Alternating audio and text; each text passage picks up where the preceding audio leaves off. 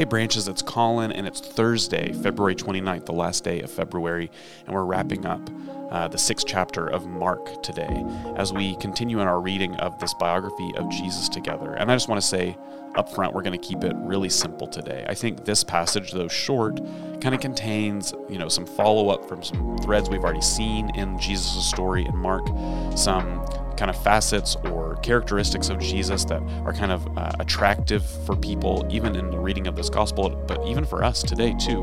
And just kind of make a list of, of things that when, when we think about Jesus, what need can he meet for us today? So, wherever you're at today, if you're listening to this this morning or you're wrapping up your day, I hope that we can meet Jesus uh, with one of these qualities and he can meet us and, and fulfill our need or whatever we're desiring or longing today as we wrap up chapter 6 today. So, you might remember from yesterday, Jesus has just fed 5,000 people, and uh, this is the episode following that feeding. And it says this, starting in verse 45 of chapter 6.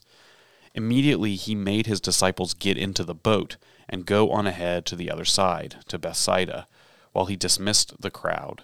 After saying farewell to them, he went up to the mountain to pray. When evening came, the boat was out on the sea, and he was alone on the land. When he saw that they were straining at the oars against the adverse wind, he came toward them early in the morning, walking on the sea. He intended to pass them by, but when they saw him walking on the sea, they thought it was a ghost and cried out, for they all saw him and were terrified. But immediately he spoke to them and said, Take heart, it is I, don't be afraid. Then he got into the boat, and with them, and the wind ceased, and they were utterly astounded for they did not understand about the loaves, but their hearts were hardened. When they crossed over, they came to the land at Gennesaret and moored the boat. When they got out of the boat, people at once recognized him, and rushed about that whole region and began to bring the sick on mats to wherever they heard he was.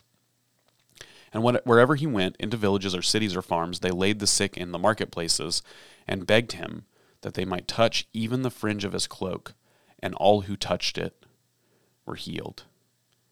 Well, first, this first verse, we get one of Mark's most commonly used words in describing what happens in the gospel. Immediately, immediately, Jesus made his disciples get into the boat and go ahead to the other side. Jesus is a sending teacher. Jesus sends his disciples. Then he dismisses the crowd. We heard that he was worried about the crowd. He wanted to make sure they had something to eat. So he dismisses the crowd. He's a he's a gracious host. Then he says farewell to the crowd. He's kind and he goes up on the mountain to pray. Jesus leads us in prayer in the spiritual disciplines.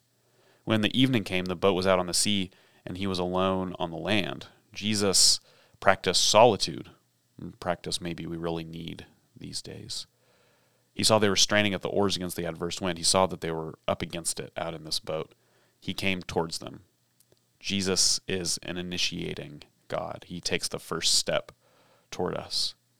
When they saw him walking on the sea, they thought it was a ghost and cried out, for they all saw him and were terrified. But immediately, again, immediately, he spoke to them and said, Take heart, do not be afraid. Jesus is an encouraging, comforting God in the face of fear.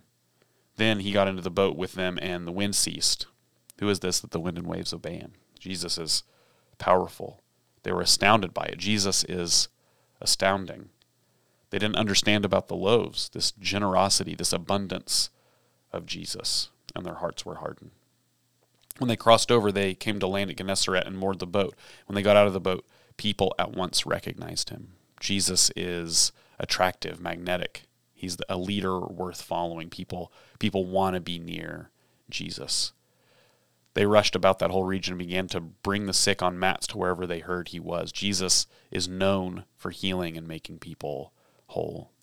Wherever he went into villages or cities or farms, they laid the sick in the marketplaces and begged him that they might touch even the fringe of his cloak.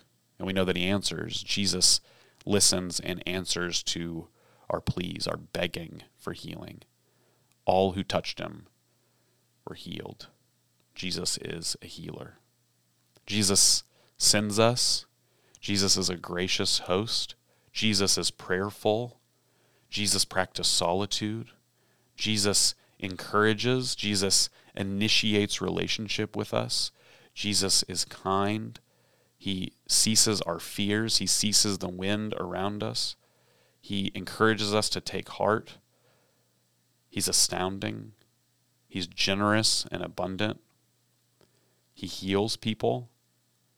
He's recognizable. This is Jesus. This is a Jesus that we, that we can recognize. Jesus is magnetic. Jesus answers and listens to our prayers. Wherever you're at today, I hope one of those facets of Jesus' life that comes through in this short passage at the end of chapter 6 can be what it needs to be for you today. Jesus can be all sorts of things for us, and he can be a challenge for us when we need a challenge. He can be a soft landing and a comfort when we need that. But I hope one of these pieces of Jesus' identity today is meeting you where, where you're at, wherever you are, whether you're feeling great about the day ahead or maybe the one that you just ended, or it was a really kind of crappy day.